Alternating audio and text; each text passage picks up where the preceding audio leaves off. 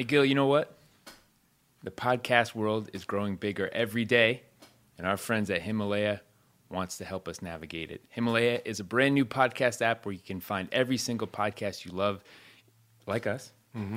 and future favorites. If you're a podcaster or a fan, Himalaya has got your back. Discover personally curated playlists and show your favorite podcasters, that's like us, some love with Himalaya's tip jar. It's free, it's the easiest to use, and they're adding cool new features every single day. And you can get the No Chill podcast early, exclusively on Himalaya. So go to the App Store, download Himalaya. That's H I M A L A Y A. And don't forget to follow the No Chill podcast because you probably already are. Already are. Already. If not, start now. Believe me, you want to. On this episode of the No Chill podcast, Dwight Howard stops by. Took some time to get the big guy in the studio, but as you'll find out, it's well worth the wait. While Gil and Dwight were teammates in Orlando, their friendship started way before that. Now in DC, Dwight is getting back to 100% and ready to roll for next season. In the meantime, we get into the complications of having to grow up fast in the NBA, what you're not told about money, priorities, and how to handle it all. For a guy that was literally expected to be Superman, he details everything that was thrown at him and how it made him who he is now. Also, look out for who Dwight says is the best player ever. It's actually an answer you might not expect.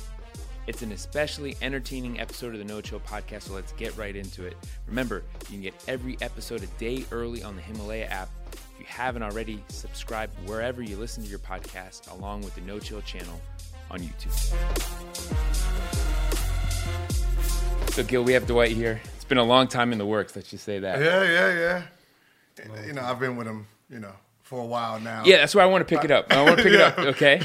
I've known him for a while. You known him for a so while. I, I, you know, I, I know when Flakes is coming in. You know, Well, we're not calling you that, Dwight. no, It's just a busy year. no, yeah, you know, you, schedule. I mean, you know, uh, you know, during the season, I knew it was going to be impossible. You know, so you got to wait till he has like his whole meeting set up, and then you try to fit in right there. 'Cause if you think you're just gonna get him alone, Oh. you're like, ah, Dwight, what's your side of the story? My side of the story is it ain't my fault, man. I, I was trying to get here, man. It, it's I couldn't do it, but I'm here. yeah, you hear You know what it is? That's LA people come. They don't. They, they don't stay very long. It's like Vegas. You're you day or It's two. just in and you're out, out. yeah. Yeah, in and out. But I want to go back to the first time that you guys were on the same team. That first day, practice session or No, whatever. no, no. Technically, we was we was uh, USA, Yeah, the USA USA team teammates. together. Okay. And that's when I really, I was like, man, I really like Gil, because I'm watching him destroy every player. You know that everybody talks about, the Kobe's, LeBrons, Carmelos, killing, killing these guys. But nobody wanted, you know, to talk about how good he was. I was like, man, I hate that. Like, I like him. I think he just as good as these other guys. And then he came back next season because we was in Korea Yeah, it was in Korea. and they got rid of him and sent him home. Like they could have told him at home that he wasn't gonna make the team. They I came all this way, man. All all this way way. Korea. God you wasted my goddamn Like that's time. a long flight to tell somebody. Right. All right, that's it. like what? So I was upset about that myself, and I'm not even him. You know, so I guess that's where uh, the bond started. You know, it's so funny. This is a funny story. I remember where I, I don't know where we're trying to go, but it was like, yo, go get Dwight. So I'm knocking on Dwight's door, like, yo, where you at? he has his laptop, and I guess that's when the, the shake dance came out. Yeah, yeah. He- he's sitting there in a full sweat, dancing, trying to get the dance right, and I'm like, yo, I thought I was the only one that did this.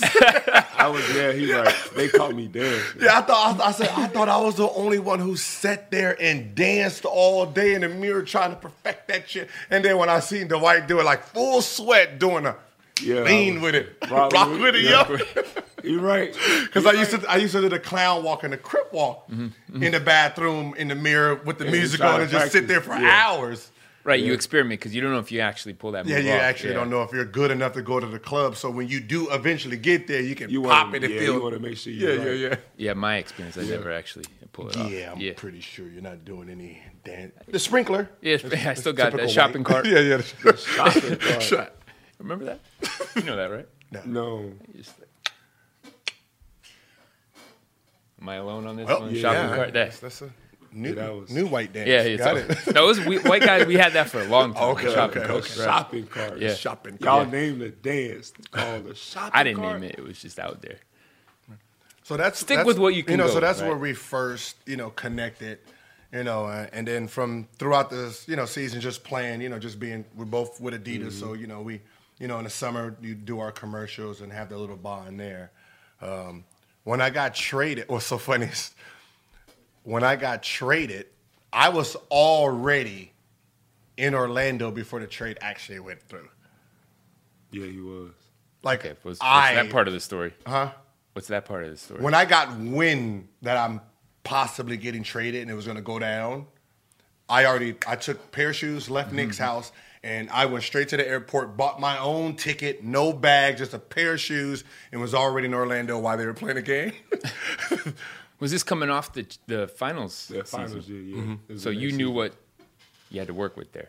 yeah. Like, cause you know, really then you know, so many trades happened. You know, it was like, okay, this is about to be, this is about to be phenomenal. You know, because that's the most talent I was around. Yeah. You know, it was, it was That's the what I was thinking too. Yeah. I was like, man, they not finna stop this pick and roll. We finna have it rocking. Because you, the team that went to the finals, they broke up real quick, and you would Mm-hmm. Have said like, why would next we? Why would we not just run it back? Yeah, I was upset about that. I was very upset um, because I thought we had a chance to win. And, you know, at the time it was like, well, we're going to get better players. And so I was like, all right. But I was upset because I'm like, man, this is, we just went to the finals. And we did have some old guys like Skip to My Lou, Anthony Johnson, Tony Batiste, those guys. So um, I hated it. But then once we got Gil and everybody else, it was like, it was fun. It was a lot of fun. I know if you remember uh, Brandon Bass. Yeah, yeah, yeah, yeah, yeah. He, uh, That's what I said. With the team, the, to be honest, the team was talented. Like when we first got there, you know, um, you know, you got Jason Richardson coming, coming, me, and then you had um, Turk coming back. So you have a, n- a nice starting unit, but your bench is your bench was full of shooters. You know, you got me, JJ Redick, um, Ryan, Ryan Anderson. Anderson. Ryan, and so you have a, a group that's going to sit here and go out, you know, go up and down. You know, Quinn Richardson. So when we first got there, we lost the first game trying to figure out each other, and then from there we went on a 9-0 run. Like I mean, we was beating just Yeah. everyone. yeah, yeah. and then Stan Stan kicked in. He has a theory on Stan. I don't know if you know this. I want to hear this. Well, Oh, so you wasn't there on the exit meet, my exit meeting. Nah, Like, it was bad. put it like this: if I didn't get amnesty and we all stay together, he wasn't playing me no more. Dang. Because you know, I, I, I hit him with the reality. They're like, listen, you're a you're a great X's and O's guy. He is. Like out of timeout, you you have great plays. You're a bad people person. Yeah. Um, you want to hold too much control. So you know, this one I was like, you didn't let Dwight be a leader. Well, he's not a leader. Well, you never let a you never gave him a chance to be the leader. You know, so at the end of the day, all he did was just babysit the rest of us. Ah, don't worry about it. Don't worry. So if we're fucking up, but we hate you so much, what can he do? Like he already see you eating us up, so he just, you know, ah, come on, don't worry about it, Turk. Instead of saying, y'all, Turk, you can't do that shit. Stop making that. Like Yeah. you didn't let him be a leader because you wanted to be, and you were so brutal to everyone that we was off you. Hey, y'all. Okay, so that he right. So it's kind of like the good cop, bad cop. Like Stan was like really the bad cop. Yeah, yeah. And so for me, it's like I can't be like stern and hey man, you need to do that because we already got somebody like that. So Mm-hmm. for me, it's like all right, I got to come in and like lift the mood up. Yeah. you know what I'm saying. So it's like I can't be this mean guy like my coach, and I guess they took that as you know. Yeah, you take it as you take it as oh, all you know. He he's too childish, but you know me coming from you know DC. You know we the locker room is bad cop, good cop. So you have Caron is going to be tough guy. Antoine is neutral. I'm the goofball. So you you got You all that, three yeah. elements. You know, so if they're not fucking with you know Caron, you know they with me and Antoine. If they're not fucking with me, They would Caron. So the, the locker room has its leaders. Well, in this locker room, Stan was such the bad guy that nobody else actually had a chance to do anything. So when if we see Turk fucking up, usually you would say, "Yo, hey, quit that shit." Like you know, Yeah. you, you police each other because you got to remember we respect each other because we're out there fighting. You know, but if he's fucking up and we're like, you know, don't even worry about it. Just just just next time, just play a little hard, and you're just sitting there like, ah, that's not how this is supposed to work.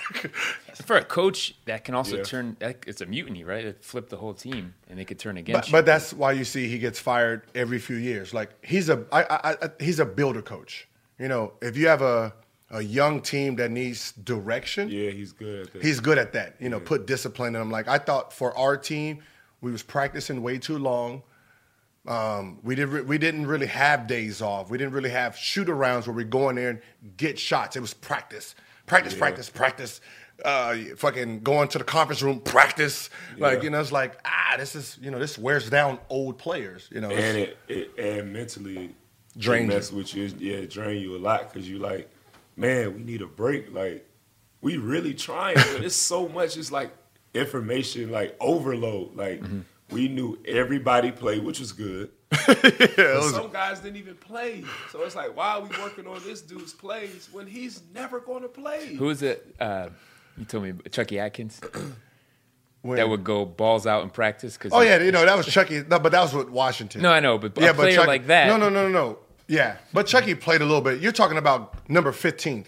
Yeah. The 14 to 15 guy. We went through what his possibility was. Correct. You're like, wait, what? And he not even. This motherfucker on IR, bro. he has no chance of fucking making At it. Like, all. But At we had a scouting yeah. report for him. Like it was like it was like a playoff scouting report, not an everyday. It was just it was just it was more college style than NBA Yeah, style. yeah. Yeah, and I think that is exactly what he is. Maybe more of a college coach to work with young players, push them, grind, uh, take them through the grind at all times. But as a pro, you said this before, you want a players coach. You know, a guy that understands what Mm-hmm. what What's it's so funny like. is uh, when I got there, it was like this. He didn't match the organization. Because, you know, coming from, you know, Golden State, where it was still new, and then going to Washington, where, you know, Ernie was trying to figure out how to keep the players in the arena, how to make it comfortable for players. You know, that was very, that was, that wasn't that wasn't known then. Like, if you want the players to stay in the gym, make it comfortable for them to always want to be here. When I got to Orlando, it was heaven to me. Like it's like I'm looking. You got you got breakfast. You got a chef for breakfast. Then you have lunch. You got the chef.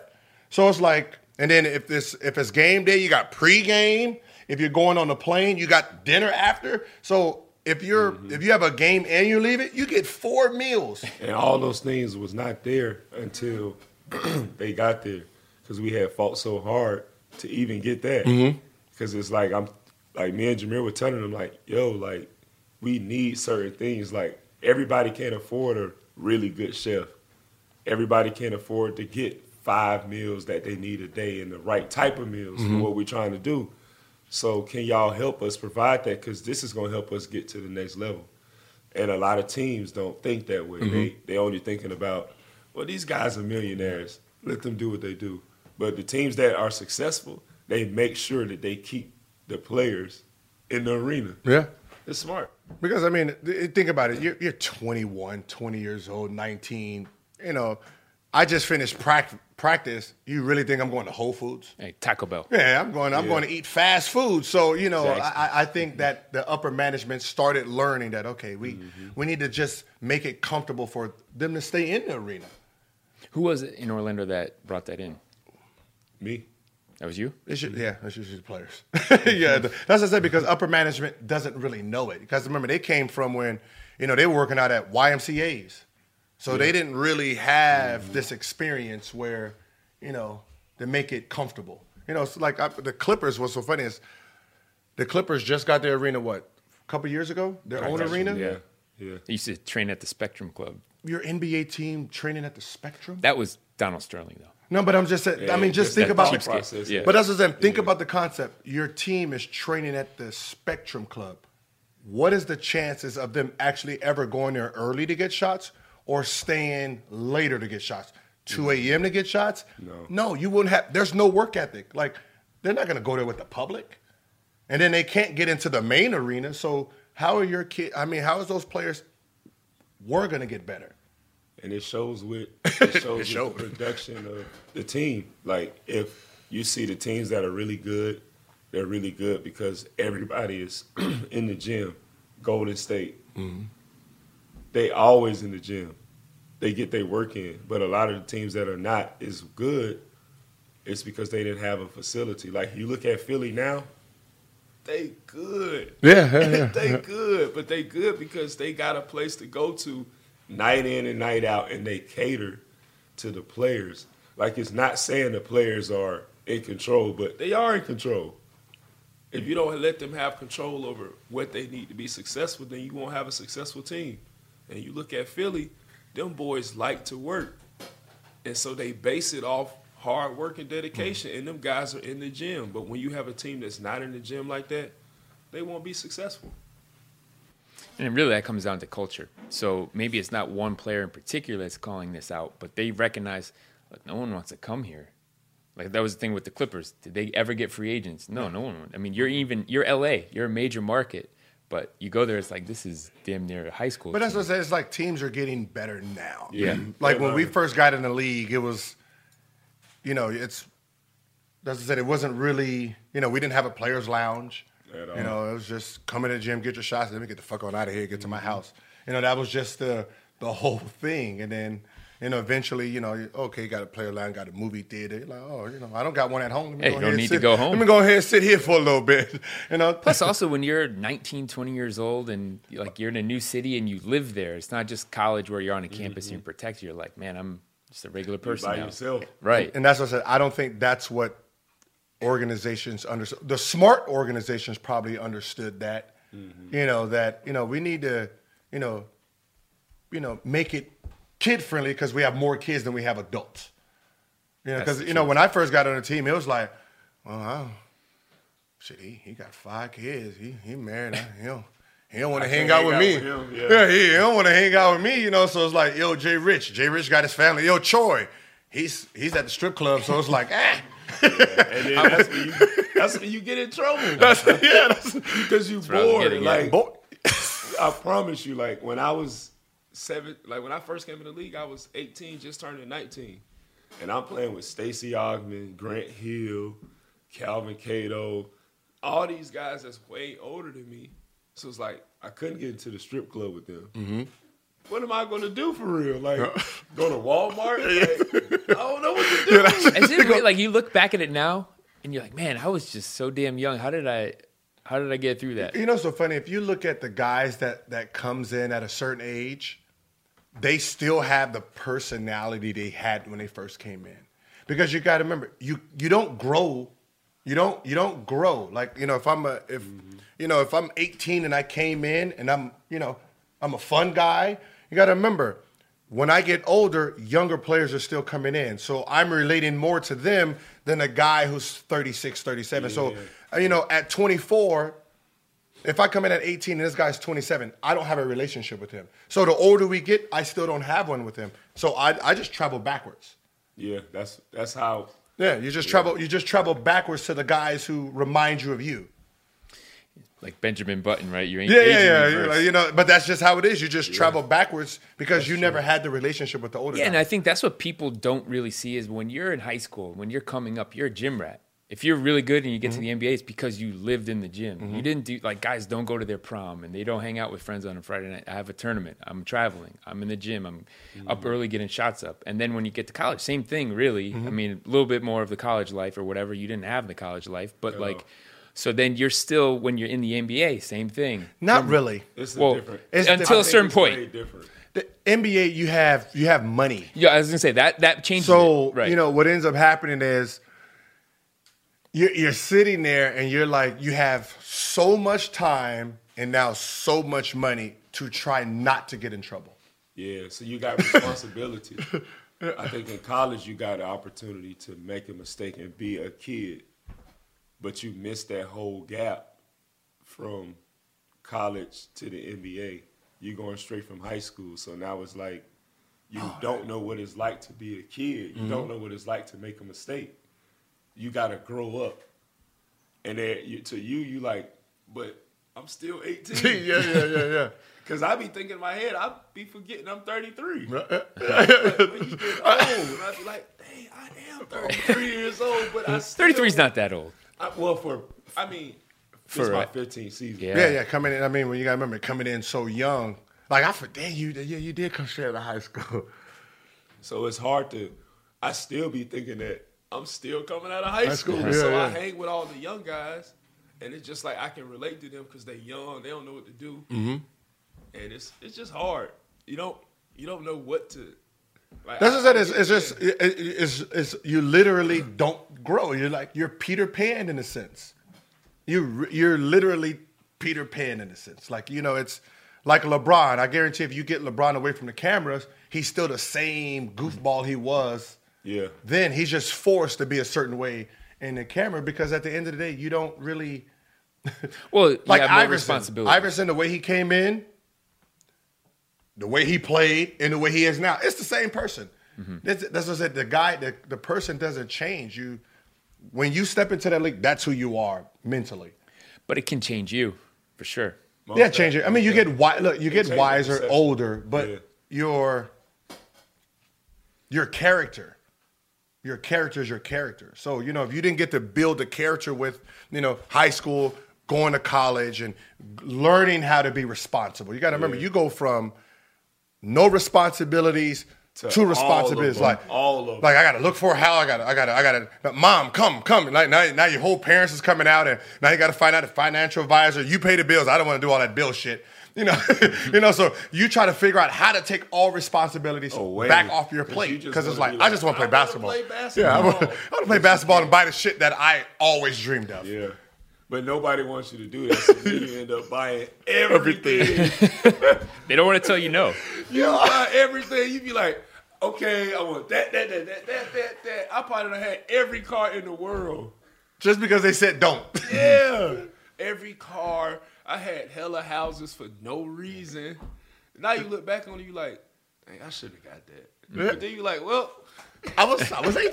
I was- yeah. Not to mention, we all would do it. If you're 19, 20 years old, Yeah, that's what I said. You're at, athletes get the most money at the wrong time. Right, right. the Yeah. wrong time in their career. You get it yeah. when you don't know nothing about money. And they're like, well, you know, you, you get these financial guys, they rob you. Yeah. They're going to rob anyone who's 18, 19, 20. I went to school for basketball, to be honest. I didn't go there for Yeah. learning accounts. And so when they showed me a paper, it's like, oh, oh, oh, okay. Yeah. I spent 300000 Oh, okay.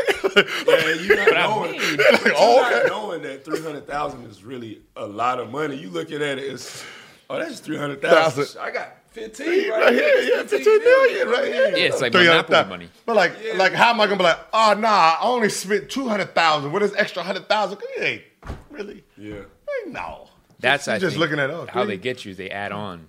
You know, like, yeah, this- three hundred. it this should be. That's a me. way, it should be a way that you're not allowed to get all of your money up front just to protect you, or some way to protect you because you don't. We don't understand anything dealing with money coming in, how to save. Well, I would say at least when these kids are in school, they should have a course on, you know, financial literature and you know just learning. Another thing is just learning contracts. Mm-hmm. Because we don't understand what's really in those contracts because we can't speak that language. Mm-hmm. So now we got to hire an attorney which means we got to pay attorney fees. Mm-hmm. Then we got to have an agent. And then we got to pay agent fees. So we losing what's almost 60% of our money eh, before we even get it. Because we don't know you know what i'm saying? And then when we want to get a trusted advisor they might take from us and then if we get friends, they definitely gonna take for it because they looking at it like, oh, this is a big bag of money over here, and he not paying attention to it. So let me go ahead and take a couple dollars here and there, and then that's when you see all these stories with financial advisors and friends taking a chunk of people's money, and now we got to sue them for it because we don't understand. You know what I'm saying? Because we still thinking like a kid. Because Yeah, you yeah, coming in uh. 19 years old. Like, just think about it. You 19, you got your own first house, and you a millionaire. Everybody in the world know who you are. So it's just like you can do whatever you want. Then you look up and you like, I did all this stuff. Yeah, like, God damn. I bought a fish. I bought a shark tank. What the fuck was I thinking about at that time? Sounded cool at the Yeah, time. it sounded cool at the time. You know, let me get the shark tank, get a little sharks up in there. Yeah. You know, 200,000? Do it, do it. I got it, do it. Somebody's like, you know, I could have built that for 80,000. And you like, Oh, you uh, could have? I should have. Uh, I should have shopped around. Yeah, yeah, yeah. I should have shopped around. But really, I th- that's part of the, the aging process for an athlete is like when you're 18, 19 years old, you're the leader of a franchise, right? Franchise player. And then fans want you to take a picture with their 12 year old kid. Like, shit, mm-hmm. you're six years older than that kid. Mm-hmm. you're closer to the kid than the adult, but you're looked at as an adult. yeah. Yeah, yeah. It's it, you know. It's, I think the problem usually is is we get the money, we have our parents, But we don't want to listen. but we don't want to listen to them anymore because we the, we the we the big fish now. Yeah. So I ain't you ain't telling me shit. You ain't telling me shit. I'm the millionaire in this family. Yeah. Close that goddamn refrigerator. I couldn't wait to say that line. Close that goddamn refrigerator. I couldn't wait to tell my dad, this is my house. Can't talk to me like that no more. We big in here. Uh-huh. And my dad was like, what you say? Yeah, yeah. I was like, oh, Nothing. it's my house. I'm just saying. But, but as I said, we we dream of those. So it's like Yeah. we get our money. It's like it's hard to go back to our parents and say, "All right, you know, help me along here." You know, we don't even know if they know anything about money. They don't. probably don't. You know, so it's like one of those things where it's like, you know, let me just pay somebody smart. And then you're like, oh, whatever my mom wants, you know, get it. You know, here's my, you know, assistant. You know, you know, you can speak to him, and that's where the assistant's like. Right. So I'm the middleman. Yeah, Dwight need a hundred thousand. He going to the mall real quick. Yeah, go ahead and put it in my account. you know, you start having shit like that. Yeah. You know, it's it's like we're so detached. Like people are like, how do you not look at your accounts all the time? I'm playing. I'm I'm trying to mm-hmm. get better. I'm focused on basketball. Because that's Like- what y'all told me to do. yeah, like I'm I'm sitting here working out three times a day, training. I got this. Like I don't have time to be looking at sheets of paper that I don't really know what the fuck I And look. then everybody tell you the same thing. Well, you gotta make time. and you like, okay, but I still gotta make time for this basketball that I'm playing. Cause if I don't, somebody else gonna come and try to take this spot. So you're not actually thinking like, all right, let me put on my businessman hat for two hours a day and straighten out all my stuff. Because you're thinking, all right, I just came back home from this West Coast trip you know, I'm 19. I got to see this girl real quick. Mm-hmm. You know, you thinking about everything else except how to take care of my money. You know what I'm saying? And you're not even understanding the real value of the money mm. that you have. You know, because nobody's ever taught us, you know, certain things like stocks and bonds and how to really invest your money, how to just keep your money, and how the fact that since we already making so much money, we could just take the money, put it in the bank, and let it grow that way. But we always taught coming in, hey man, uh, if you take this by five hundred thousand dollars, I can turn this into a billion dollar company. the Instagram the Instagram logo and you- five hundred to five thousand. Like you really? looking at it like, you know what? He might be right. It sounds good. Let me get him five hundred thousand dollars. The next thing you know, you out five hundred thousand dollars, which is really a million dollars, And that hurts. and it That's- hurts. And, you know, it don't hurt until it's five hundred thousand out of your No, account. That when you got 20 million, 15 million, Yeah, you don't don't, look at it like that. You got to remember. All right, say a kid came in, uh, let's say Zion. Let's say he signs a $100 million shoe deal, right? 15% off the jump goes to the agent, right? Yeah. So he loses 15%. And then now, you know, now you got taxes. So out of that 100, you're really making what, 45? But in his mind, it's 100. I made 100 million. You know, so he's going to spend it like 100 million. That's the problem that we don't grasp. That no, no, no. When this is when this 10 year deal is over with, you only made 40. You're going to only make 45. So if I spend ten million dollars on my mom's house here, this year, or this and this and this, by the time you get to year five or six, you done already spent your whole money. Now you're going 40 million, 60 million dollars in debt that you're taking out of your contract, not even knowing. And that's what ends up happening. Like most rookies, I can tell you this: most rookies are usually broke by the time they get to the second deal. Because. That's true. because you got to remember, you got to buy like you got to you. Like, what was your first deal? Uh, twelve, I think. What did you buy first? Mom house. My mama house. Bought your mom a house. so, so you buy your mom. Did you buy it outright or did you have to get it finance? I bought it outright. Okay, so shit.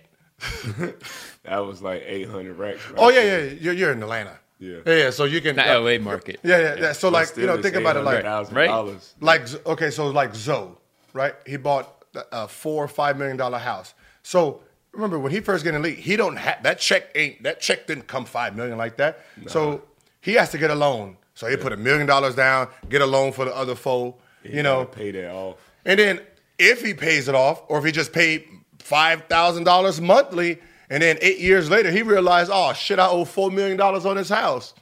Nah, I'm not going. Nah, we're gonna let this motherfucker go in foreclosure or sell it. You know, that's what ends up happening. But you buy your mom house and you got to get yourself something, buy her a new car, buy you a whip.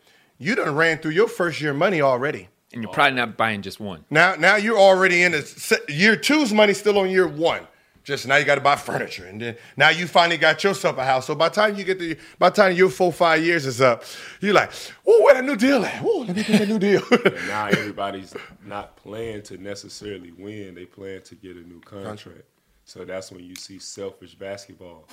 So it's kind of like all full circle. So I think the first thing you really got to do is understand what you're getting into, but you really can't understand it because you've never been there, and your parents never been. It's a whole new world for everybody. You know what I'm saying? I think the NBA has a lot of programs to try to help you, but it's something that you got to go through. It's like the rookie wall when you playing. You got to go through the wall, Yeah. regardless of how you feel. No, I ain't going through no rookie wall. I'm in shape. You're gonna hit the wall. It's the same thing when it comes to the financial stuff. You're gonna have to figure out how to do this, but it's hard because you've never done it and you don't have time. And it's like, I would say the one thing about the NBA, it can distract you from just life itself. Because for for so long, you're busy with a schedule. You gotta wake up. You gotta sh- make sure you eat. Make sure you uh, stretch and getting all your work in. Then you got a full day to work on that stuff. Then you got appearances. Then you got things. So it's like you can miss out on life itself because you're so busy Mm-hmm. with basketball and you look back and you're like, dang, that happened. Yeah, yeah, This yeah. happened. But you don't remember it happening because you're so caught up you're, move, you're moving so fast. You're moving so fast. Like uh, the other day, I was at my house and I was just looking at old pictures of myself uh, from back in the day, and I was like, man, I don't even remember this person. I don't know who this person is because it seemed like it just happened so long ago. And it's just life is just going by so fast. It never really slows down until you have like an injury Yeah. and that kind of like make everything slow down. And now you so you in shell shock. Yeah, yeah. like, what the fuck is this? What do I what do I do now? when did I say this? When did I do this? Like, what is that? You know what I'm saying? So it's very interesting. And I think for athletes, talk about being 33, so much happens in the course of a year for an athlete. Think of all the travel that you're doing, all the meetings that you have, you know, the people that come in and out of your life that, yeah, by the time you're 33, that's 15 years, but you've aged like 30 years. It's like dog years. yeah, yeah. Yeah. yeah, yeah. Uh, uh, I mean, shit, you drive down the street, your face is on a billboard. You know, you pull up to the arena and, you know, the banners are of you and You- you- there's you- so much attention on you at all times. You know, and that I think that's the like if you if you listen to an NBA player, like if you followed him, you'll get the same two things from everyone. The last, let's say, round, a little bit after All Star break, if you're on a bad team, you're doing the countdown. Oh man, I can't wait till this shit's over with, boy. You start, I, I mm-hmm. need to start shipping my shit home. You know, you, oh, I'm about to go on this vacation, this vacation. Yeah. August, around August comes, like, man, I can't wait for the season to start, man. Damn, this, this lonely, you bored. You really like you bored. There's only so like you're working out and doing all that, but it's like you're bored. you're like you're like I can't wait for this season to come around. I could be around the fellas. We could talk that shit, get on the plane. Like like you start Mm-hmm. remembering what makes you excited, and that's how your actual career goes. It's like Yeah. you know I'm so excited to get the season over with. I mean I mean the season going, Start, and then yeah. now I got to get this shit over with. Yeah. Have a little fun with the family. Ah, this shit's over with. I'm, I'm let's do gotta something new. get back. I got to get back, get away from these motherfuckers. Like, But you can only stay at home for so long. You only but that's stay- why they, you know that's why breakups happen. Mm-hmm. You know, like within your first two years out of the NBA, because now you're sitting there looking at this person the whole time, like you have nowhere to escape. So every argument has to actually get dealt with. It's not like, oh, I gotta go. You know, I, Yeah. You know, Uh, just text right me. now. Not right now because you got you got this to deal with, and I Uh-huh. can't be dealing with an argument right now. Like, no, I got a game. Today ain't the day. yeah, yeah. And then they gonna say it ain't never the time. and so now they just building up animosity with you, and you like, hey, but I gotta play. You like, well, what about me? So it's like, it's so much. You know what I'm saying? But that's what we ask for when we want to Yeah. in the NBA. So we got to the good stuff that come with it in the band. Yeah, we didn't. I don't know if we've ever gotten into this before on the podcast, but we're going to take a break and we'll get into it. Uh, we want to talk about our friends at Burrow. Just a reminder the No Chill podcast is brought to you by Burrow, makers of clever furniture designed for real life. If your real life is like our real life, and it's probably not like your real life, you're set up to spend a lot of time on the sofa the next few months because, as nice as it is to watch basketball, it's much better to watch it in an air conditioned comfort of your living room. So, Burrow, uh, they make clever designs that are easy to set up and go through steep staircases and through narrow doorways, uh, easy to move, and they even mean that you can add and remove seats as needed. Features naturally scratch and stain resistant fabric, sturdy hardwood frames, and soft, non toxic foam cushions.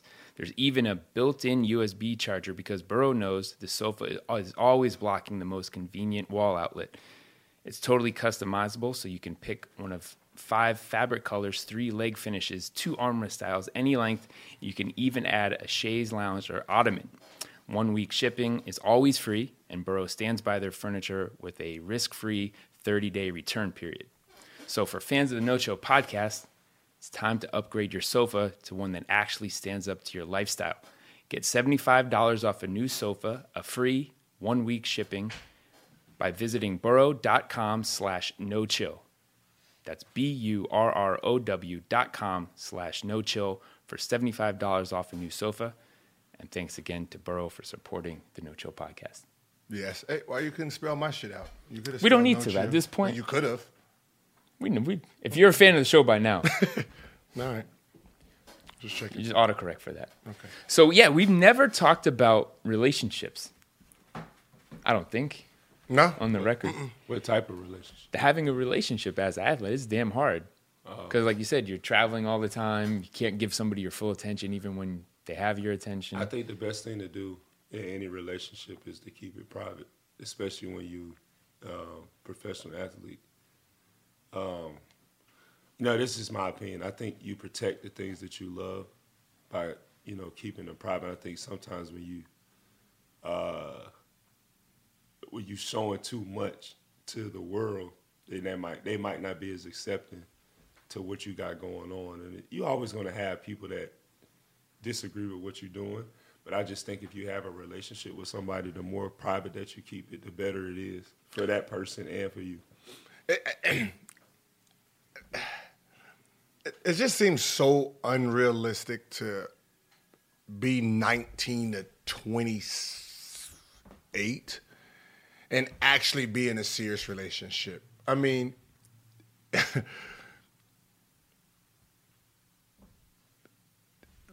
I mean, so much vagina is thrown at you. It's hard. Like It's- I mean, let's hard, be honest. period. Like, Period. You, are if you're the, the star player, if you're the star player on the team, every piece of vagina is coming to you first, and you're sitting here just. I mean, how many times can you just block before it's like ah, fuck it. you know what? This is That one got this, by. This is this is uh, Beyonce right here. You know, I can't let this one go. I mean, you. He's right. I, I totally understand. Like he's right. Like, and then after doing it for so long, you develop a, this appetite. mm-hmm. So like, even when you done playing or when you feel like you want to slow down, that other side of you, that sickness, yeah, yeah, yeah, we used to call it, that sickness would be like, mm, come back. Yeah, yeah, yeah. Uh-uh. Uh, I haven't let you go yet. I can't let you go. Like this is a good time in our life. Uh, so it's it's kind of hard, man. You got to really. It's, it's the hardest thing, man. I, I ain't gonna even front. It's it's hard because you you it's it's a possibility that you can really love these people, but it's like it's so much. It's the kid. uh, It's the. It's like taking a kid to a candy store and say, It's worse than just take store." one piece of candy." It's like, what? It's hard. Like, Yeah, I would like, say it's that. I Like get you the never, concept. you never want to commit to anything because But there's you so do many options. commit. out Like, No, you but gotta you remember, wanna we commit. do commit. We like the concept. We like. We like the ideal of sleeping next to someone, someone being there for us. You know, de-stressing us. because you get you get lonely as hell. Like it's it's easy it is to say, well, you know, oh, you a superstar, you a celebrity. Why how are you lonely? You got people around you all the time. You can have thirty people around you and still feel Mm-hmm. by yourself because all them people ain't sleeping in the bed with you. Mm-hmm. And sometimes you might just want a female just to lay in the bed with Yeah, you. yeah, just- You- that's it, it's just about it, comfort. yeah. Think about it. You in the locker room all day with hard legs. Yeah, yeah, yeah. You know what I'm saying? You seeing people all day like walking in and out. Like you don't want to see them. You want to go home and look at something real nice and land in bed. And be like, damn, this is a good life. Like mm-hmm. I'm with one of the finest girls in the world. And so you like you don't ever want that to end. But then you realize like you really gonna still be alone. You can have all the girls in the world, but you still could be alone. So it's hard. Yeah, I, just, I couldn't do it. I couldn't do it. I tried for like two weeks. You know, just like no, nah, serious. Like one of those Detroit, Milwaukee, Minnesota trips. You know, yeah. I don't Memphis. Yeah, I don't know anybody there anyway. You It's know, cold up there. So You I'm like, you know what? I'm not gonna fly anybody out. You know, I'm just let me go ahead and try this, this, this new, this new me. You know, no, it's stupid. Like you know, it's like it's stupid. Like yeah, like she's a singer, and she's like calling wanting me to bust her back out. And you, you, like, nah, I, you, you, you not her. You know? So I'm going ahead and take this her. you know, and it's it was just one of those. Just Pretty much have to. it's, it's so many coming. The older you get, you start blocking a little bit. You know, you know, you know, you start blocking. But when you're in that that young age, come on, that's, right, you're And young you- and it's all yeah. coming at you so you, fast. got so much money. too. You got to think. You don't- you since you done built that appetite so high because you were you came in at 18, just like you said, you still didn't grow in that area. Yeah, That's an area that it's hard to grow out of because you still you still feel like you can relate to all the stuff you did Yeah, yeah. when you was 18, 19. So you're not thinking like, man, this could possibly mess me up. Mm-hmm. You thinking, oh, this just whoever the person is. You're not thinking that way because your mind hasn't grown up to what's going on around. The You don't world. think of consequences. It's kind of like somebody that's been in jail. You know, they go in jail at 2004. When they come out, they still think it's 2004. You know what I'm saying? So it'll be the same thing for us. Like, we not understand. Like, when we came into the league, there was no social media. There was no, like, baller alerts or TMZ sports or shade rooms and none of that stuff. It was just, we to do what we do, Yeah, and yeah. ain't nobody to ever know. yeah, yeah. But now it's like you gotta watch every little thing that you do, and then the people that you really care about, you really want to protect them. But then it gives you this false sense of trust because you don't really know who to trust. But at the same time, you like, I want to talk to a lot of people, but you can't trust them. What's so funny I be in a DM like this, I be. Is this a setup? Because this is my style right here. you just be, this is my style, you know. Yeah. I'm gonna just put the eyes. Let me just put the eyes. I see you, like I, you know. Passive. That can go either way. Like I know you, the cop. You know, I, But it's just like that was the hardest thing. Like when I was done, the hardest thing for me was like w- wasting time. Like I had to try, I had to try to figure out the waste time that was used to being soaked up. Like you know, so it's like from like that ten to that ten, to, to one, one. you know, then like that's that that five to nine. You know, it was like Yeah. it was rough. Cause you know I'm so used to being busy. The rest of the time is like I'm sleeping or I'm doing like those times are not. I you know. But you also you're used to being on the road. Yeah, but I'm just saying. But But, you, you, too those on the road. times, Yeah, those, those times, times is you, you found ways to. But it's the, these times that was scheduled. You know, so now you know when that time, like you can feel that time. You can feel that shit when it like you're like, like oh shit, oh What I supposed to do? yeah, what? I, yeah, you know, you sitting there looking at your phone like, ah, nobody fucking call me for nothing, no meetings, no. Yeah. Ooh, all right, let me let me go get an early lunch. you know, like Yeah, what- like, yeah, Yeah. I think that's when a lot of players, you know, a lot of players don't talk about it, but I think a lot of players go through that stage of depression with that, especially even like the the closer they get to being done playing, it's like they depressed because they don't know what to do with mm-hmm. all the time they got, and then they start reminiscing about the long bus rides, the long plane rides where you playing cars or mm-hmm. You talking about some stuff, or you went to this club as a team, or you had this event.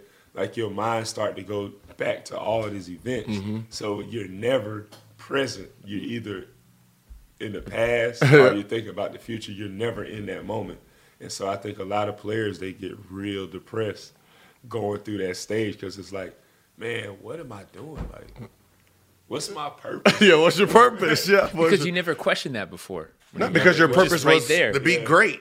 And that's it. Yeah, That's your all purpose you was to be taught. great. I Now- got to be the best Yeah. ever.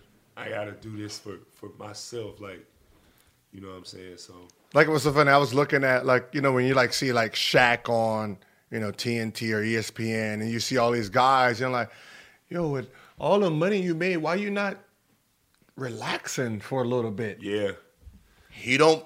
They don't want to feel that. They don't want to feel that that that time. They want to feel. They want to stay busy because at some point you start missing like teammates and all the shit mm-hmm. talking, all the trash talking, all the fake fights y'all was gonna do. You start missing that. You know, you, you just start. That's just part of you. Just you got to remember it's something from high school all the way to the pros Yeah, that you've school. always had. You've been doing this. Oh, yeah, it's AAU, yeah, AAU. So you've been traveling, you've been playing, you've been around the same group of people Mm-hmm. your whole life, but you don't really know life. A lot of times you don't really know who you are Mm-hmm. because you've been given this false sense of who would the, who the world sees you as. You know what I'm saying? So it's really like your ego's telling you like you this, yeah. Yeah. yeah. You know what I'm saying? I'm this person, yeah. And that could be that could even be who you are. But that's just who you've been feeding your whole life. And now when you can't feed that person no more, it's like it's like shell shock. It's crazy. I don't know how you tell a guy to to do that naturally because you can be like, who you are as a young player. Talking about like you're always that guy, and you said this before. Like when after you had your injury, and when you were in Orlando, mm-hmm. you were like training like you're a man on fire because you're like I want to, or you've noticed like I want to be the bad guy, like I want to be the villain. That's not really who you are though. No. So if you have an injury or a trade or some moment of like this is a challenge for me, But you got to remember, you know, when you're going, you know, you're 15 years into the league, you got to figure out tools to keep you challenged anyway, because that's all you know is, you know, okay, uphill battles. I need to go uphill. I need to go uphill. I need to get to the mountain. So, you know, he missed all the season. Now going into next season, oh, I got to prove that, I'm you back. know, Yeah, and that's ego. yeah, yeah, that's That's it. ego. Like you shouldn't have we shouldn't have to prove nothing to nobody. We already who we are. Mm-hmm. But we try to prove it because we like, man, I don't want people to think I fell off. Yeah, I don't yeah. want people to think that I'm a bum. So now we we steady our whole life is geared towards trying to prove something. Mm-hmm. When in actuality, none of that stuff really Yeah. matters. You know, so funny. And, and, and didn't was it LeBron who said like I don't have was was he the one who said it? I don't have nothing to prove. right? You know, it was few like guys have said that, It was but- at the. It was at. Uh, was it towards the end of the year when he Yeah. was like uh, they was trying to figure out like championships? Like I don't. They're I good. don't- At, they when they didn't make the playoffs. yeah, I don't have anything to prove. Like, and people hate that he said it. because it's ego. because he doesn't say, because he says hey listen i've done accomplished enough that i like where i'm at. Like you know that i have you know three rings. Like i know that's he has five that man has six but i like where i'm at right now. Like you can't tell me that i'm not great or one of the greats because i don't have six rings or five rings. Like my stats speak for themselves like I remember someone was like, th- th- someone was like, "Yeah, is Dwight Howard a first ballot Hall of Famer?" I was like, "Do- do- "Have you seen his stats? Like, it, it, it- I don't.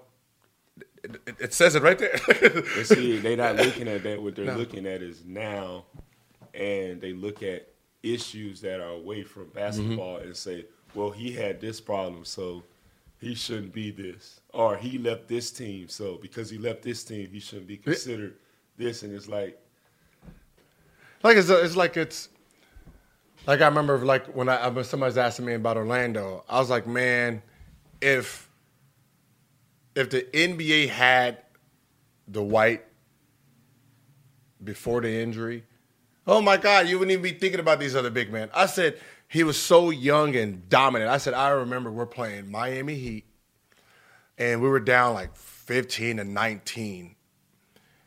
And then you're like, oh, don't worry about that. We're gonna come back. That's what we always do. Right? And I'm like, that's what they oh, okay.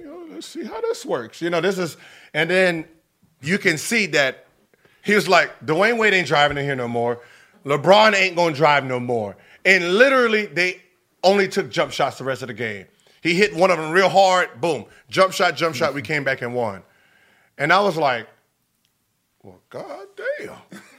You know, you're sitting there because you know from afar, you know you did. I, you know, I, I can't evaluate him. You know, he's he's far. Just whatever he whatever he did that game. That's all I I really know. So to see it up close and see how dominant he was, and that's when it's off. That's when your offense was just it was just getting around the curve. You know, it's like towards the end, the playoffs, he was really dominant. So it was like, okay, oh, he's about to really just take off, and then you got hurt. Then I remember when you when you came to. Um, Lakers, and I was like, you know, ah, I hope he doesn't play this year because you remember that's when we was talking about the Yeah. back, and it was like, you know, once he started getting booed, I'm like, see, they're trying to, they don't even respect the injury. They're not Nah, they don't. They're not even evaluating the injury. Like, yo, he's injured still. He's playing through the injury. Yeah, Like- but that's that's what that's what all sports figures, and I and I even tell like young guys like when I talk to them like if you injured man, if you can't play like for real can't play, don't don't do it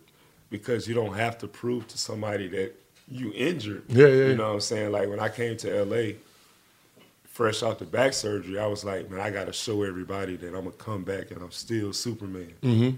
And then I tore my labrum in the process, so now I'm playing with a torn labrum, and I'm still recovering from mm. back surgery. And they like, hey, he sucked. He soft. he don't want to play for. it. He can't represent the jersey right. And I'm like, man. I promise you, I ain't got no soft bones in my body, but this is real. The injuries is real. You know, so I had to get over that phase. That was a hard phase, man. And you know, going back to what you were saying about Orlando, and a lot of times I would tell guys like, I don't look at us being down as an issue in the game. Mm-hmm. You know what I'm saying? And I remember what you was talking about, like, oh, we we gonna come back. like it was just like we had developed this, uh, this like calmness about us. Like if we was down by 20, was down by 15, we never gonna fold. Mm-hmm. We never gonna show that we're down. We just gonna take it as. Uh, uh, All right, we gonna come back. Uh, like we had games where we was down by 20, and it was like, all right, we know we gotta do now. I gotta man up. Yeah. I got to make sure that nobody come in the paint. And it was a mindset. You know, uh, I don't know if you saw the series when we played uh, the the uh, the Clippers when I was at the Rockets and we were down three one. And um, I was telling the team, I was like, man, we got to beef up our uh, physicality. And one of the coaches came to me and said, Dwight, remember that thing you wanted to do? It's time to do it.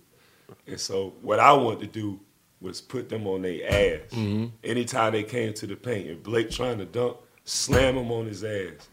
Put DeAndre on his ass. And it wasn't because I wanted to hurt them, but the message was to everybody. Y'all not finna fuck with us. We finna come back and win this series. And we came back and won the series. Because our mindset Mm-hmm. was way different than everybody else's. It wasn't, damn, we down. It was, man, we finna fuck this shit up. And if we go out, we might as well go out blazing. And we ain't go out until we met them boys in Golden State. No, no, it's just it's just crazy because I, you know, you never seen someone so dumb. Like I look at players now and they're like, all right, was it Rudy Gobert and and I'm like, Nah. Y'all not as y'all didn't see what I seen. Like I I literally seen I didn't play defense. JJ Redick didn't play defense. Ryan didn't play defense.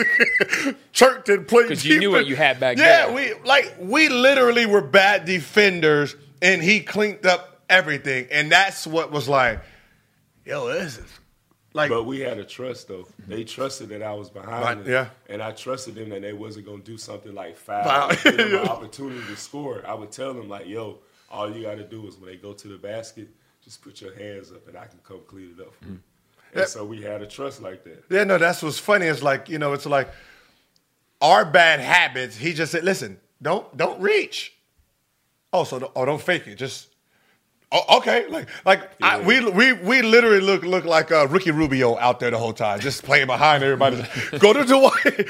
Go to Dwight. the, teams, the, the coach, no, the, the difference is the coach that we had, he knew that I wanted to clean up their mistakes. So he let me play defense the way I wanted to play defense. He wasn't like, nah, we got to keep you in this scheme. He said, Dwight, you know how to play defense. You just make sure that you control everything. And a lot of teams that I've been on ever since is like they want me to play a certain type way, jump straight up instead of going to block a shot. You know what I'm saying? Like in my mind, I gotta play games with the people that I'm playing against, mm-hmm. and then I gotta build a trust with my teammates. So I built the trust with these guys based off telling them like, "Hey, don't do this, don't foul, don't reach, don't even try to block shots. Just lead your man to the basket and put your hands up and have somebody get my back." Mm-hmm. And once we developed that, nobody was scoring on us. Because guys also knew then that since I was behind them, they could play a little bit harder on defense. Yeah, yeah, yeah. You know what I'm saying? Because they knew that, oh, Dwight behind us, he ain't going to let nobody. yeah, you ain't gonna make me look bad. You know what I'm saying? All we had to do was just take away shots. Yeah. Take away the threes and keep people away from getting second chance points. And we was good. And that year you're talking about my, that Miami game, defensive player of the year. Oh, yeah. No, I mean that. yeah. We helped. back. No. no, they, they really did help me uh, because it they held me accountable, but it wasn't hold, they, they wasn't ha- they didn't have to hold me accountable by saying, Dwight, we need you behind us. They held me accountable by trusting me enough, so it made me know that I gotta do my job because they doing their job by sending them to me, and so my job is to erase it. Last thing I wanted to talk about, we were getting into this before you got here, was the dominant players ever, right? And two guys Dwight named. Yeah, I, I threw out, of course, I threw out, you know, Jordan right away and Kobe. Dwight said Kareem. Kareem, you couldn't stop that that Scott. Well, I didn't say Kareem was the a dominant player. I think he's one of the best to play. I just don't think his game was sexy enough. Yeah, yeah. For people to say he's one of the goats. You know the problem also with with you know trying to judge who's the best ever. It's it's the reporters now, right? Mm-hmm. 30, 40. They didn't really get to watch him. You know, so you know these guys can only judge off of what they're seeing now. So you know, it's like, you know, oh, they, ah, they were everyone was small then. You just you try to make excuses of why they wasn't great because you wasn't living in that moment. So you know, so when I tell people, I said, look, when I do my five or my ten, if it's starting from when I started watching basketball. Correct, When I can know anything I said. I don't know. I can't. I'm sorry. I can look at Oscar Robertson's numbers and say, oh, they was amazing, but Yeah. I didn't see him play. Yeah. You know, Wilt Chamberlain said, "Hey, "This shit looks fucking amazing It here," do. but I don't, I don't know what I'm looking at. You know, I I don't see Shaq. yeah, yeah, I see that motherfucker monkey ducking on everybody. You know, Yeah. his twenty looked like that fifty. I'm sure, but you know, because you can't gauge it, you know, you just say ah. But I think with those those bigs, all time greats, that that's just physical dominance. And I think the hard thing is Who with with who? Kareem and Wilt. There's and no Shaq. physical dominance. What's it? Two twenty? Yeah, those guys are small. That's Those- what I'm saying. Like Shaq, when I was telling you, if there was one player out of every player that I ever played in the NBA who I'd take, I'd take Shaq. It was so funny. that's is what I, I I always take uh, like as a center, I always take him because at the end of the day, when you compare just him to every center that came before him, you he was just too big. He was just Yeah. too dominant. It was like everyone else back then. Oscar Robertson. I mean, not Oscar. The um, Russell. oh, You, You're you're you're you're today's two men, three men. You're Like, KD. Yeah, Shaq would kill Like Bill Russell. Like I love Bill Russell. I have the utmost respect for all these players that came before me. But I know for a fact You gotta this push man. Shaq, he's seven five. Almost. All right. He's Anywhere between seven- seven, two and seven five is seven five. Yeah, yeah, yeah, yeah, yeah. I'm 6'10", 6'11", and I was doing what I was doing. But you're talking about somebody that was way taller than me, and he 300 something pounds, and he moving like a, a guard. And that's the that that was the problem. Like he was skilled. He wasn't just a brute. He was skilled. So you're looking at like you gotta remember he outweighed everyone, but he didn't sit there and and Yeah. bang through it. He's, I'm spinning. I'm I'm you know Drop he's step you know so on it's one of those guys where he exceeds evolution because of who he was. The uh, the next player is probably Really went from Shaq to Dwight. Probably LeBron Yeah, I would say I was because say I mean you know he's playing from the three to the one. I'm, I'm talking about big men though, because big man. yeah, because the thing is, you're talking about the expectations for you in LA is s- s- normal people don't they see you a giant and they just expect you. Yeah, yeah, we got to remember it's To be better than defensive, it's defensive player of the year. You're coming off all of this, and then you get here, and it's like, oh, we're championship. Mm-hmm. Right Woo. Right we're away. championship. You know, right away. Yeah. I remember Eddie Jordan. I told Eddie Jordan, I said, y'all ain't gonna win, and he said, why? I said, because Kobe's never actually played with a point guard before. He's like, what do you yeah, mean? I said, he's never played with a point. The only real other point he played with was Gary Payton. They lost. I said, mm-hmm. because he's the point. He needs the ball. He needs the ball. So him and Steve Nash are gonna not coexist the last five minutes because Steve Nash Needs the ball. needs the ball, do pick and roll, get everyone involved. Yeah. Well, he's not gonna make Dwight better. He's not gonna make Gasol better. He's not gonna make Kobe better. So what is his purpose? If he can't make anyone better, what is his purpose? Now he becomes just a spot up shooter. He And becomes Derek Fisher. Now he's not a spot up shooter. So now it's like Steve Blake. I said, your Steve Blake is gonna look better than And Steve Blake actually played good. yeah, that was Steve Blake will look better because Steve Blake is used to that role. Mm-hmm. I said, if your guy is used to the role, and now you got Dwight, like, come on, man, get his shit up. And then you got Paul Yeah. Gasol said, hey, get his shit up. Kobe, get his shit up. He like, he's It- like, what the fuck it- y'all it need was- before then? It was we don't. hard for all of us to coexist. I don't think that. I think we had a good, a good team on paper. I just think if you look at the pieces that we had, and no offense to Kobe, I, I, I like I told you earlier, I think he's better than Jordan. And I only say that because I feel like everything Jordan did, he did it better. Um, but I don't think he made people around him better. Uh, Andrew Bynum, I don't think he grew playing with Kobe Bryant.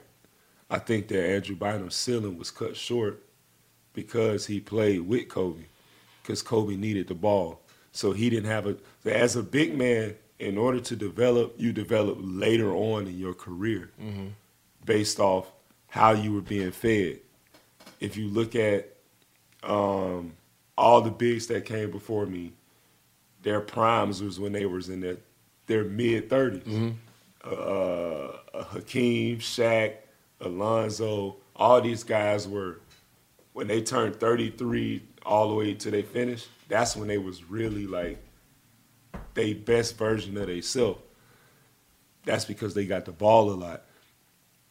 towards the end of their career, and they had seen everything. Mm-hmm. But if you look at guards, they get the ball from the beginning as soon as they come in, so they develop like that. And as a big man, it take time, and I think Andrew needed some time to really develop. But he's playing with Kobe. It's just like Kwame Brown.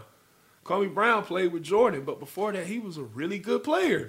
You know, what's so funny is I remember when I got to Washington and we had, um, you know, I got there and you know I heard the the horror stories of Kwame. So it was one of those like, all right, I'm just not, you know, if anything happens, I just won't say nothing during the game. It was all mental. Yeah, It was it was it was just more mental than like his physical. His phys like I mean, it was built like a horse. I mean, he was quick as shit.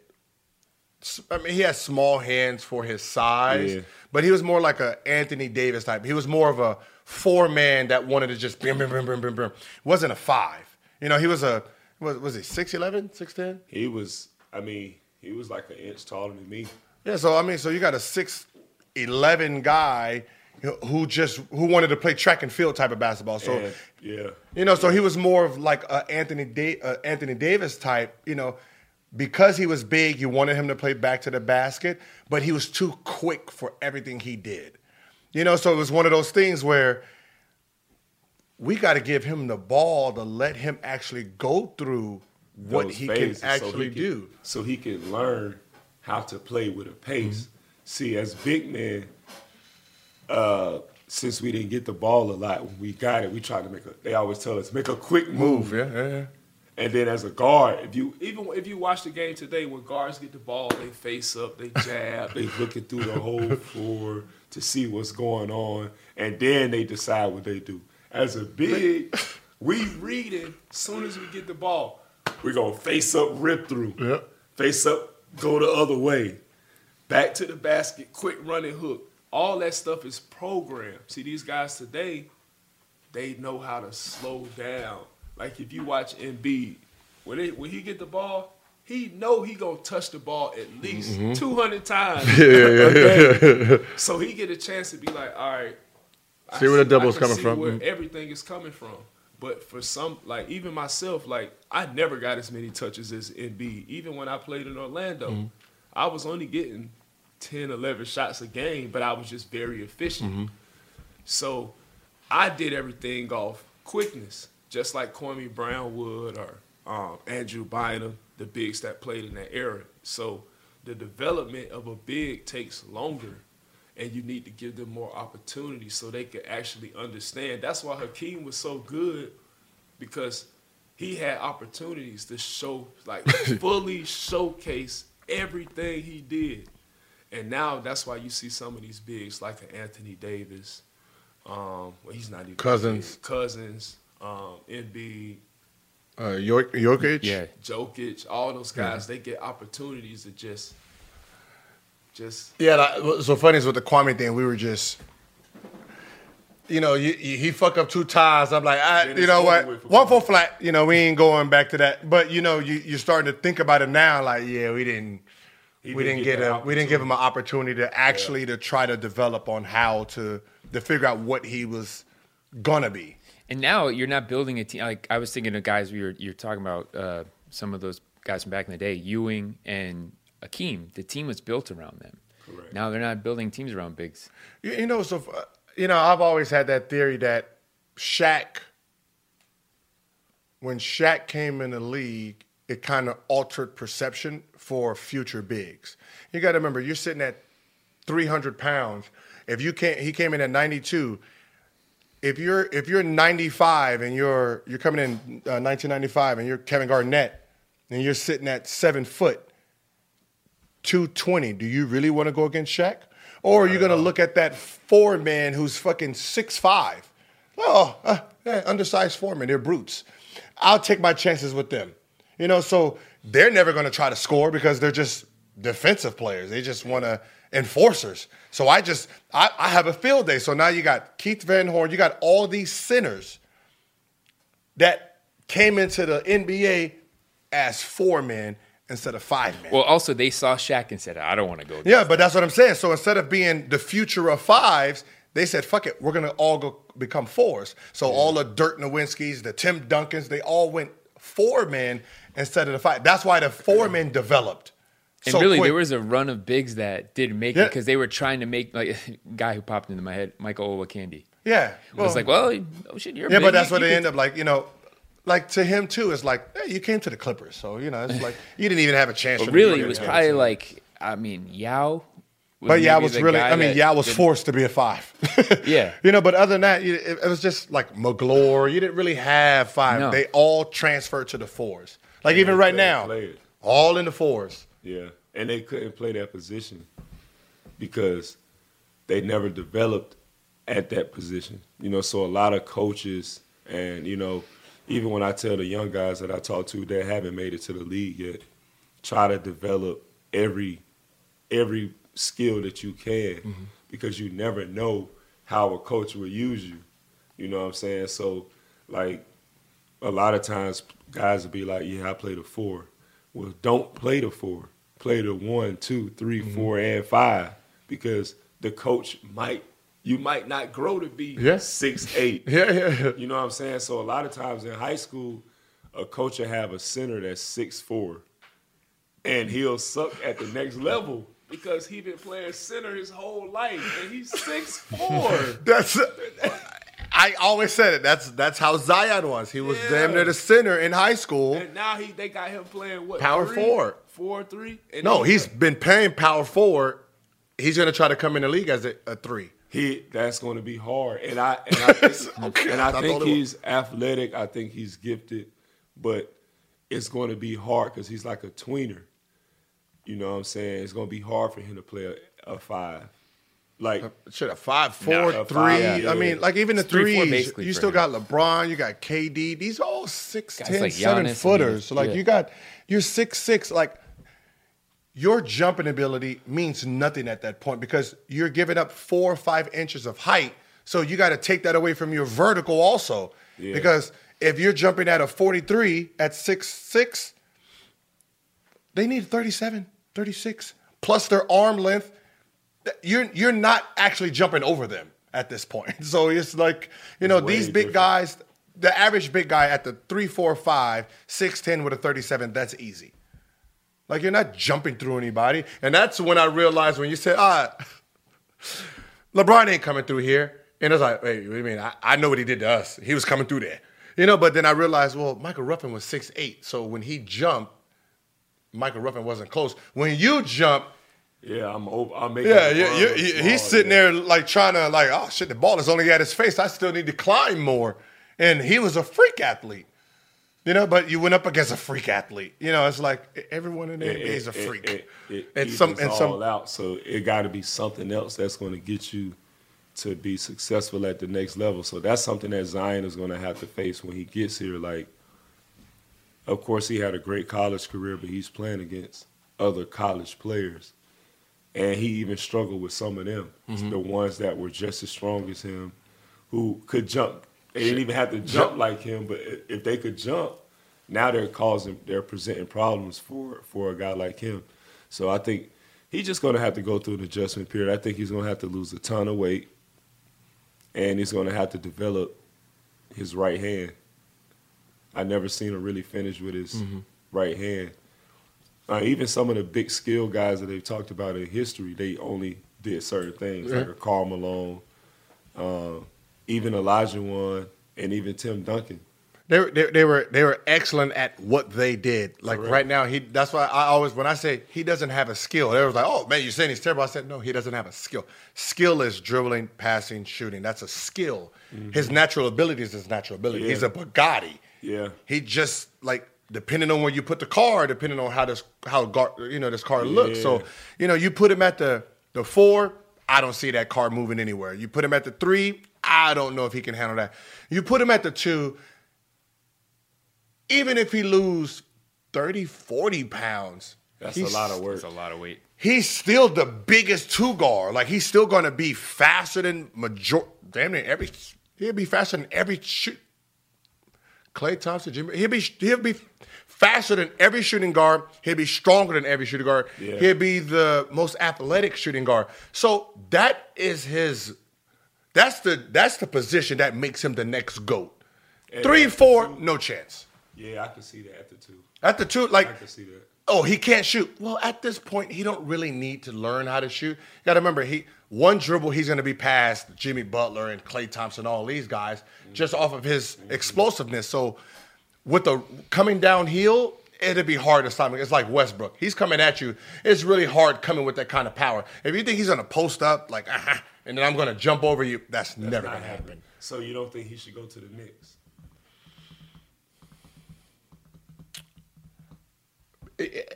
See, the Knicks don't have a dominant player. And he's not a dominant player. He's a he's more like I'm trying to figure out who he is in the NBA. So he's not a go-to guy. He's a cleanup man. He's more like he gets he's like Draymond Green in a sense where I was thinking that. where he just plays so hard that He's gonna make- that he's he's gonna, gonna- make yeah. and get baskets and score because he's gonna go to the offensive rebound, offensive rebound. So to put him on a team where you're saying, all right, I'm gonna give you the ball man. 30 times a night, he doesn't have that skill yet. So put him in put him in Phoenix. You have Devin Booker, who's the main go-to guy, and you have a big guy. You can play off those two Yeah, we and just roam. You can earlier. roam and play. I think that might be his best bet going to a team like Phoenix. Yeah, you can you can you can roam better with it because they can put you at the the the three. They- I mean, they can put you at the three at that point, and you can you have a five man, you have a long four, put you in a three, and you can just figure that shit out. I would say I would say that's the best bet because they're going to make sure that for his body type that they'll get him to that right Mm-hmm. the right place he needs to be. That, that's probably the best fit for him. Phoenix right now, And also, he, you talk about New York. He's he can't be that main guy yet. not, not- he doesn't. raw, That's what like he doesn't have Trey. that. He doesn't It's have really that hard skill. to do that And New York too. in New York. Yeah, Yeah, but I think he, I think he got a chance to be really good. But, uh, I I was just talking to some young players the other day, and I was telling them that you know if you want to be good at at the next level, it's not a you're not when you practice, when you train, when you play, you're not playing against them people on the court. You're playing against some people in the rafters. So that's how you gotta that's how you gotta play. You gotta play with the mindset. Like when I'm playing, I'm thinking, how could I catch Wilt Chamberlain? I got to do everything to catch and beat Wilt Chamberlain. That's my rival. That's the person that, even though that's my favorite player, that's the person that when I'm playing, I'm like, this is who I'm playing against every night. I'm playing against Shaq. I'm playing against Wilt Chamberlain, Kareem. Because if I'm thinking about playing against the people that's on my level, I might get bored. Mm-hmm. But them people, they already yeah, yeah, yeah, yeah. set in stone. So it's like that's who I got to go against every night. And if I had that mindset, then I know that one day at the end I could be where they at.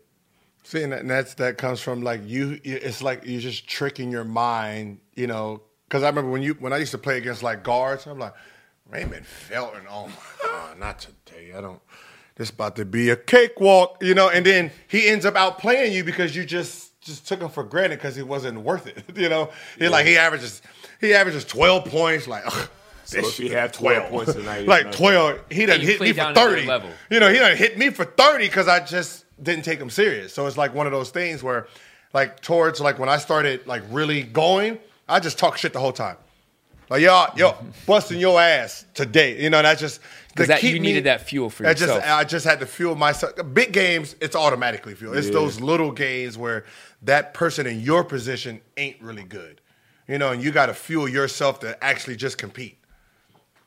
these are all the things that you learned th- over the years through Over the experience. You years. did, we were talking about aging, and we'll get out on this. We talked about aging in reverse, and if you knew that coming in, it would be a whole different ballgame. But I, I think if I knew that coming in, I wouldn't be who I am today. And I think that, um, you know, a lot of times uh, the situations that we've had happen before us, like people say, do you regret it? And I don't think you should ever regret it because what you did in that moment is what you thought was going to be best. You mm-hmm. know what I'm saying? So I think as a young player, you just got to come in with the mindset like, I want to be in the rafters one day. I want my jersey up there. So this is how I'm going to treat every single moment. I can't worry about social media. I can't worry about what the fans are going to do. I'm trying to catch whoever that name is up there. Uh-huh. You know what I'm saying? Because that's the only way you're going to end up being one of those names up there. So, I mean, if I was a young player, if I was to tell my younger self something, I would just really just say, fuck everybody. That's how you got to play. Yeah, yeah. Westbrook, you got to Westbrook it. I You- mean, that's nah. You're right. Like that's like look at Westbrook. Like I was shocked. You know, he did a 20 20 20. Like that's really impressive. Like like I, this is. I don't care what nobody. No, you, you're not going to be media, and you're not going to try to convince me that someone's patent stacks. It just doesn't make sense. Like how? Like oh, he's he's over rebounding. Oh, so he's giving out too many too much effort. Is that so, even if he is padding stats, he's padding good stats. stats. It's like what? Like that's what I'm saying. Like what is Patty's stat? Like like okay, trying to score hundred, I get it. That's That's okay. way that's Patty's stat. But assists and rebounds, like really? Like That's just like oh, He's he's, busting padding his he's ass padding his there. block stats. man, How do you? that boy So he's impressive. He's protecting the rim. Is that like? Is he the main, the the one guy everyone respects across the league? No, you, you know what's so funny? Like I seen something that said, uh, what was it the most overrated? And I laughed because it makes sense. He was. Yeah. It makes sense that the NBA players voted him most overrated. I ain't vote for none of that stuff. to be honest. because we're petty. like he's a teacher's pet or something like No, that. No, no. no. We're just petty. hard? We're we're we're petty to the okay. Because think about it. When we're playing basketball, just play. Now, if there's a guy out there talking shit. You get to the point where, damn, that nigga ain't really that good to be talking shit like this. You start doing that shit to him, like you know, like ah, he had forty, but it, it wasn't even like it wasn't even like that though. You know, this nigga had a little lucky day. You know, so you you devalue what he's actually doing, and he just becomes that cocky motherfucker that you once stopped. Yeah. You know, so now it's like, oh, he's like someone's like he's really overrated, averaging a triple double. Like it's that's what we were like. Average for a it's third just his year in a mouth. row, averaging a triple. It's his mouth that mm. you're overrating. Like I his think- mouth ain't worth Yeah. what he's putting out, even though it's a triple double. But it's just you get it. He ain't. yeah, you know, I- I it's just twenty think- points. Yeah, it's twenty points. It's talking too much. I think a lot of guys got to change the way that we they view each other. Like even though this is a competitive sport, it's nothing wrong with saying that somebody is good as hell. Like I think that that's okay. I think that it shows humility, but it's also going to, at the end, it's going to make you play better, make you feel better about yourself. You know what I'm saying? But I think a lot of times we allow our egos or whatever we've had, whatever we've done to make us feel good about ourselves. Like we don't want to pat nobody else on the back. Like we don't want to tell somebody else, "Hey man, you good as shit." Mm-hmm. Like it's okay to do that. You know what I'm saying? So now all the players develop this whole thing. Like the older players hate the younger. Well, back in my day, I wouldn't have did this. Like okay, well, we don't. That's your day. Like you know what I'm saying? So now it's like disrespect. It's kind of like in the streets, like the OGs don't really respect the youngins, and the youngins don't respect the OGs, and it's never like Because you know, because it's it's the the OGs attack Yeah. the youngins, so the youngins like, oh man, fuck y'all niggas up there. right. So that's what I'm saying. It's like ego. It's like it's like with Shaq. Like I'm okay with telling everybody Shaq good as a bitch. Yeah, yeah, yeah. Like I'm okay with that. Like I don't have no problem with saying Shaq is good. I don't have no problem with saying Joel Embiid is good. People ask me questions like, "You think you better than this person?" And I'm like, "That don't even matter. I think I'm the best person that I can be. And when I go out on the court, I'm gonna show that to myself. So it's not no egos. Like every player that's in the NBA, I consider them as being good because they in the NBA. Because They are right. You know what I'm saying? So it's no ego. But once we get to that point where we can be like, hey man, I like him, he good. Mm-hmm. Then I think it'll make the like when we compete, we gonna compete harder. Cause we know this person good. And so mm. now we on the floor like, I can't let this mm. dude that's really good bust my ass tonight. DeShawn Stevenson used to do that because like he was like Kobe's my favorite player, but he's so good that I got to take the challenge every single time. you got to. Like, like, like I remember like yeah, I'm, I'm a guard him, just bullshit. I'm a guard Kobe. He's like, no, you're not. I got him. Like, whoo, I was just bullshitting. It comes down Shit, to that motherfucker would have had a hundred against me. Really, right? Yeah. It comes down to respect. You know? Yeah, it. it's just you got to be, you know, it's respect your peers enough to, you know, understand their greatness. Like you just, You know, that's one of those things. Like people ask me about, yeah, who you think is better, you, Dame, or Curry? And I always say, what age group?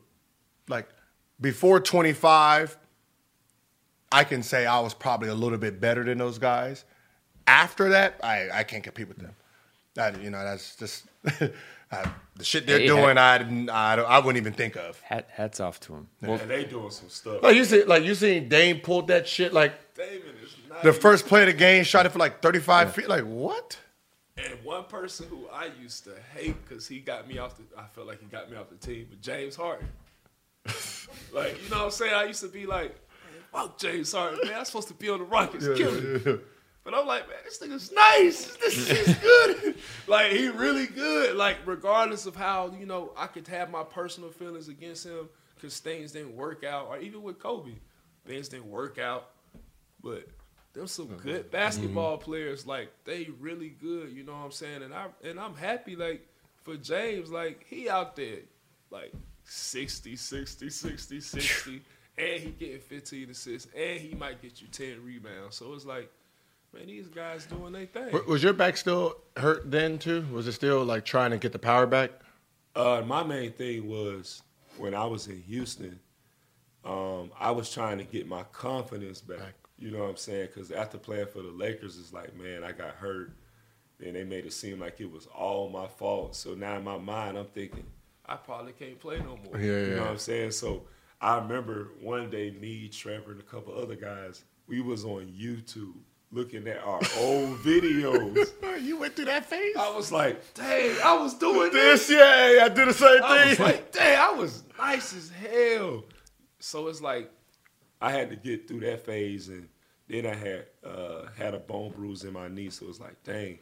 And what I had to take away from all that is when you get injured, you gotta really stop and let everything reset because our bodies weren't made to be cut open. So when we cut our bodies open, it just our whole body is in shock.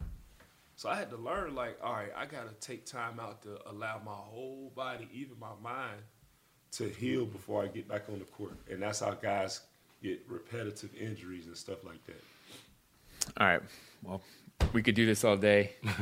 Dwight's only Right. here for a minute, like we say. We got him when we got him. yep, yep, We knew it was going to happen. Um, appreciate you coming through. Thanks for having me. We could do this Thank all- you. We can do this another time. Talk Right. about this stuff. Yeah, yeah. All right.